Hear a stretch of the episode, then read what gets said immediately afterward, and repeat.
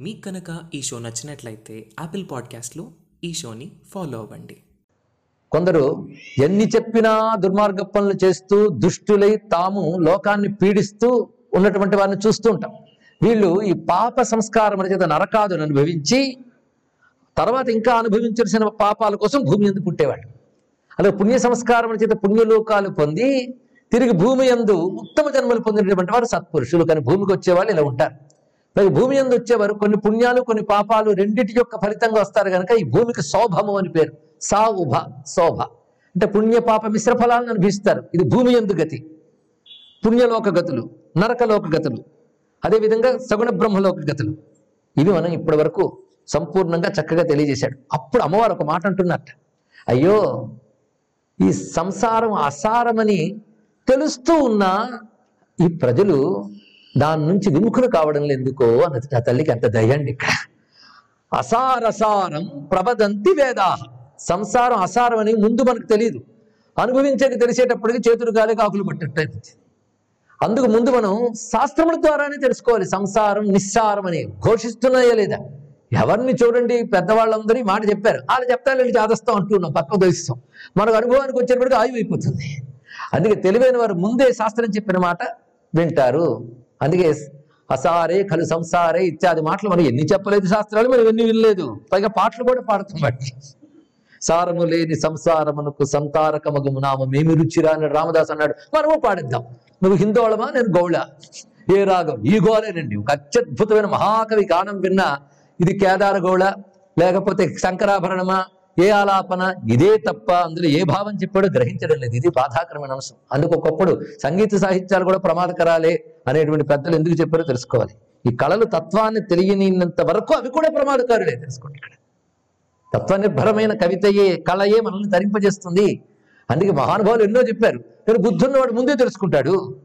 అది తెలుసుకోలేక భోగములని సంతానమని పశువులని ఇక సంపదలని ఈ గుణత్రయమైన మిథ్యా జగత్తులు తిరుగుతూ ఉన్నారే వారు స్తరించడానికి సులభమైన ఉపాయం నీ పాదసేవ. అది కూడా చేయడం లేదే అన్నారు. అప్పయ దీక్షితులు ఒక మాట అంటారు. సులభంగా తరింపజేసే నామం శివ. అది కూడా అనడం లేదే శివ శివ అన్నారు ఇలా ఉంటుంది పరిస్థితి. ప్రవృత్యున్ముఖ బాలక కామయంతే. వీళ్ళు బాలకులు. బాలకులు అంటే బుద్ధి ఎదగని వారు. ఎవరు? చుట్టూ చూడక్కర్లే. ఎవరికి వారే? అది వీళ్ళందరూ బాలకులే. వీరు సుఖాపారాంబు సుఖాపార బుద్ధ్య మహాదుఃఖజాలం. ఇందులో సుఖముంది అనే భ్రాంతితో దుఃఖాలు పట్టుకు వేలాడుతున్నారు ఇది ఎలాంటిది అంటే యథా భక్ష్యబుద్ధ్యా మహాపాసజాలై నిర్గుణంతి మత్స్య జలే ధీవరశ్చ. జాలరు వేసిన గాలము యొక్క చివర ఉన్న ఆహార పదార్థాన్ని చూసి అదేదో గొప్ప ఆహారం అనుకుని పట్టుకున్న చేప వలే సుఖభ్రాంతితో దుఃఖ విషయాలను పట్టుకుని జీవితాన్ని వ్యర్థం చేసుకుంటున్నారు. తథా విశ్వగా ప్రార్థయంతి కామాన్. అటువంటి వారు కోరికలు కోరుకుంటూ తిరుగుతారు. కానీ వాళ్ళు కోరికలు కోరికల వల్ల సుఖాలు వస్తాయా? రావు. ఎలాంటిదంటే సుఖాల కోసం లోకంలో విషయాల వెంట వెతకడం ఎలాంటిది అంటే కుందేటి కొమ్ము వెతకడం లాంటిది. ఎండమావుల్లో నీరు వెతకడం వంటిది. చూసారా ఎంత వేదాంత బోధ? అప్పుడే మనకి ఏ లోకాలు తీసి తిప్పేసి తిప్పేసి మళ్ళీ బ్రతుకు కావలసిన జ్ఞానాన్ని ఎంత చక్కగా అటు అమ్మ అయ్యా కలిసి మరి ఉపదేశించేస్తున్నారు. తల్లంటోంది మాటలన్నీ. అందుకే స్వామి ఎవరిని ఆశ్రయించాలంటే నీ పాద పద్మాలను ఆశ్రయించిన వాడు సులభంగా వీటన్నిటి నుంచి బయటపడుతున్నాడు. భూమాత్వం నువ్వు భూమా. ఈ భూమా మాట మనకి గత మూడు రోజులుగా వస్తూనే ఉంది. కానీ ప్రవచనం అంటే ఏంటంటే ఏదో భూమా భూమా నాలుగు బాలు చెప్పాడండి అని గుర్తుంచుకున్న చాలు భూమా అంటే అనంత సుఖస్వరూపుడు అని అర్థం. భూమాత్వం అంటే అల్పము భూమ అనేది వ్యతిరేక పదాలండి. సృష్టిలో పరమాత్మ తప్ప మిగిలినవన్నీ అల్పములే. పరమాత్మే భూమ. అందుకే భూమాత్వం గిరిజాపతి శివతరో నమ శివతరాయ చ. శివతరహ అనే మాట గొప్ప మాట అండి శివతర అంటే తర అనేది కంపేరిటివ్ శివతర అంటే సృష్టిలో ఇది శుభమేమో ఇది శుభమేమో అనుకుంటున్నాం. అలా పోల్చి చూస్తే శివుడి కంటే శుభమైంది లేదు. అందుకే శివతర.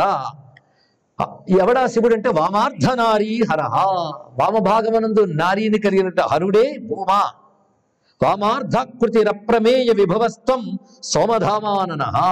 చంద్రలేఖని ధరించినటువంటి వాడు నువ్వు. కామాంగారి అకామసక్త హృదయస్త్వం సామచర్మాంబర. మంచి పదములు. నువ్వు కామాంగారివి. అంటే మన్మతునికి శత్రువి అకాములైన హృదయములందుంటావు. అంటే ఎవరు నిష్కాములో వారి హృదయంలో హాయిగా కూర్చుంటాడు శివుడు. అంటే మన హృదయాల్లో ఉండాలంటే ఆయనకు చోటు చోటు ఎక్కడుంది? కామం కూర్చుంది కదా. అవతల వాడు ఖాళీ చేస్తాను కదా ఇవతల వాడు కూర్చుంటాడు. అది హృదయంలో కామం కూర్చున్నాక శివుడు ఎక్కడ కూర్చుంటాడు? కనుక అకాములైన హృదయమునందు నిష్ఠగా నిలబడివాడు. త్వామప్రాప్య మహేశ సామరవత స్తోషప్రదం శంకరం. నీలాంటి స్వామిని తృప్తిపరచకుండా పొందకుండా అయ్యో వీళ్ళు ఇలా పతితులైపోతున్నారే.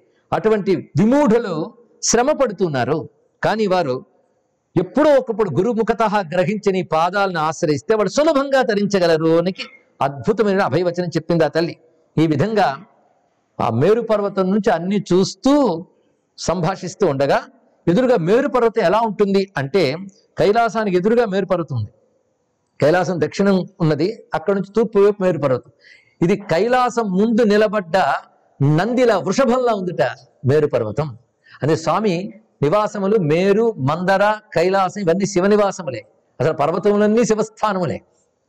అందుకే ఇవన్నీ దివ్య రూపములతో కైలాసం ఉన్నాయి మేరు పర్వతం వృషస్తంభం వలె అక్కడ ప్రకాశిస్తున్నది. వృషస్తంభ నిభో మేరు కైలస్యాస్యాస్య సత్తమా ఈ కైలాసానికి ఎదురుగా ఉన్నది. అక్కడ మేరు పర్వతంపై కొన్ని శివాలయాలు ఉన్నాయి వాటి దేవతలు ఆరాధిస్తారు. కానీ ఆ మేరు పర్వతంపై ఒక చోట రత్నసాల వనం ఒక వనం ఉంది ఈ రత్నసాల వనం చాలా విస్తారమైనది. అక్కడ రమ్యమైన గోపురాలతో మణిమాణిక్యములతో అలంకృతమైనటువంటి భవనం ఉన్నది. అది మాత్రం శివశక్తుల యొక్క ప్రత్యేక ఏకాంత మందిరం. అక్కడ అమ్మవారు ఉంటారు శివుడు ఉంటాడు. వారితో పాటు అమ్మవారి గణములు ఉంటాయి ఏ పురుషుడు అందులో ప్రవేశించడానికి లేదు. ఒకవేళ ఎవడైనా పురుషుడు ప్రవేశించడానికి వెళితే అతడు ప్రాంగణం దగ్గరికి వెళ్ళినప్పుడు స్త్రీగా మారిపోతాడు ఇక్కడ. అంటే శక్తిమయమైనటువంటి ధామం అని చెప్పడు ఇక్కడ. అలాంటి దివ్యధామం ఒకటి ఎక్కడున్నది? మేరోర్మూర్ధిని సువిస్తరం రక్తసాలవనం. ఇది కైలాస సంబంధి కాకపోయినా కైలాస సంబంధి. ఎందుకంటే మేరు పర్వతం కూడా కైలాసోపాసన చేస్తూ ఒక వృషభ వలె నిలబడి ఉంది కదా వృషస్తంభం వలె. అదే అక్కడ కూడా శివధామములు మనకు గోచరిస్తున్నాయి. ఈ విధంగా అటు తర్వాత దేవతలందరూ ఆ మేరు పర్వతంపై ఉన్న వివిధములైన శివలింగాలను ఏ విధంగా ఆరాధిస్తారు? వాళ్ళు చేసే స్తోత్రములు ఇవన్నీ కూడా వివరించి ఆ తర్వాత సుబ్రహ్మణ్య స్వామి జైగీషవ్యునితో చెప్తున్న అత్యద్భుతమైన మాట ఏమిటంటే ఇత్యంబావదనం నిరీక్ష భగవాన్ ఆహ ప్రసాదాస్పద కైలాసస్య. మహానుభావుడు మా అమ్మ ముఖం చూస్తూ ఇన్ని చెప్పాడు.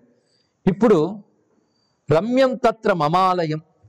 ఆ కైలాసంలో నా ఆలయం ఉంది సుమా. దానితో పాటు కరివరాస్య కరివరాస్యుడు అంటే ఎవరండి? గణపతి. ఆయన యొక్క కరివరాస్యస్యాపి వక్షేముదా అవి ఎలాంటివంటే తస్యాత్ అద్భుతం. సంస్థ అవి అంతే కదా మరొక ఆయన ఆలయం కూడా ఉంది. అది తర్వాత చెప్పుకుందాం. మొత్తం మూడు ఇప్పుడు ప్రధానంగా చెప్పుకోవాల్సి ఇవి కూడా కైలాసంలోనివి. కైలాసంలో విభిన్న స్థలములు ఎందు. ముఖ్యంగా అంతర్గృహం వద్ద వివిధములైనవి చెప్పుకున్నాం. ఆ అంతర్గృహంలోనే ఒక వైపు ఉన్నటువంటిది తత్రాంతరే తత్ర అంతరే అస్థి ప్రాకారం. ఒక దివ్యమైన ప్రాకారం ఉన్నది అది గోమేధమణి కల్పిత. గోమేధమణి ప్రాకారం. అక్కడ చాలా రమ్యమైనటువంటి వివిధ భవనాలు ఉన్నాయి అక్కడ రకరకాల సైన్యములు వీరులు గణములు సంచరిస్తుంటారు. ముఖ్యంగా వీరులు సంచరించేటువంటి భూమి ఇది. అలాంటి వీరులు ఎందరెందరో ఉన్నారు. ఒక విశాలమైనటువంటి ఆ ప్రాకార ప్రాంతమునందు దివ్యమైన సరస్సులు ఉన్నాయి వనములు ఉన్నాయి అలాంటి దివ్యమైనటువంటి చోట ఒక రమ్యమైనటువంటి మణిమయమైన భవనం ఉన్నది విస్తారమైన గణములు అక్కడ సేవిస్తూ ఉంటాయి. అది ఒక సరస్తీరంలో ప్రకాశిస్తున్నది. ఆ లోపల గోపురాంత దక్షిణి ఆ లోపల భాగంలో తత్ర మత్సదనం దివ్యం అది నా చోటు అంటున్నాడు స్కందుడు. అంటే దీన్ని స్కందపురి లేదా కుమారపురం అని దీనికి పేరు. అది ప్రకాశిస్తున్నది. అది నానారత్నచితం శుభం లక్షస్తంభయుతం సౌధం లక్ష స్తంభాలతో ఉన్నటువంటి మహాసౌధం పైగా నవరత్నాల శృంగాలుగా అక్కడ ప్రకాశిస్తున్నాయి. అక్కడ సాలభంజికలు ఉన్నారు సాలభంజికలు అంటే స్తంభమునందు శిల్పించినటువంటి విగ్రహాలు బొమ్మలు. అవి రకరకాలైనటువంటి కొన్ని దీపాలు పట్టుకున్న సాలభంజికలు కొన్ని నృత్య భంగిమల్లో ఉన్నవారు. వారి నుంచి వస్తున్న కాంతులు అక్కడ ప్రకాశిస్తున్నాయి. అలాంటి రమ్యమైన భవనం. అలాంటి భవనంలో ఆకుపచ్చని కాంతులతో పాటు చిత్రవర్ణములు వెదజల్లేటువంటి మయూరములు సంచరిస్తుంటాయి. అక్కడక్కడ కుక్కుటాలు కూడా సంచరిస్తుంటాయి. ఎందుకంటే మయూర కుక్కుటములు అనగానే సుబ్రహ్మణ్యునికి సంబంధించినవి కదా అది? కుక్కుట ధ్వజుడు ఆయన మయూర వాహనుడు. అనేక రకాలైన మయూరాలు అక్కడ సంచరిస్తుంటాయి. అక్కడ చైత్రరథం కంటే అధికమైనటువంటి వనములు ఉన్నాయన్నాడు. చైత్రరథం అన్నప్పుడు అవి దేవతలకు సంబంధించిన వనాలు. వాటికంటే గొప్పదైన వనములు అక్కడ ఉన్నాయి సుమా. అలాంటి చోట తత్ర తత్సౌధ మధ్యస్థం. అలాంటి ఆ సౌధముల మధ్యంలో మమ సౌధం. ఉత్కృష్టమైన సౌధం అన్నది. అందులో సింహాసనంపై నేను ఉంటాను అని వర్ణిస్తున్నాడు.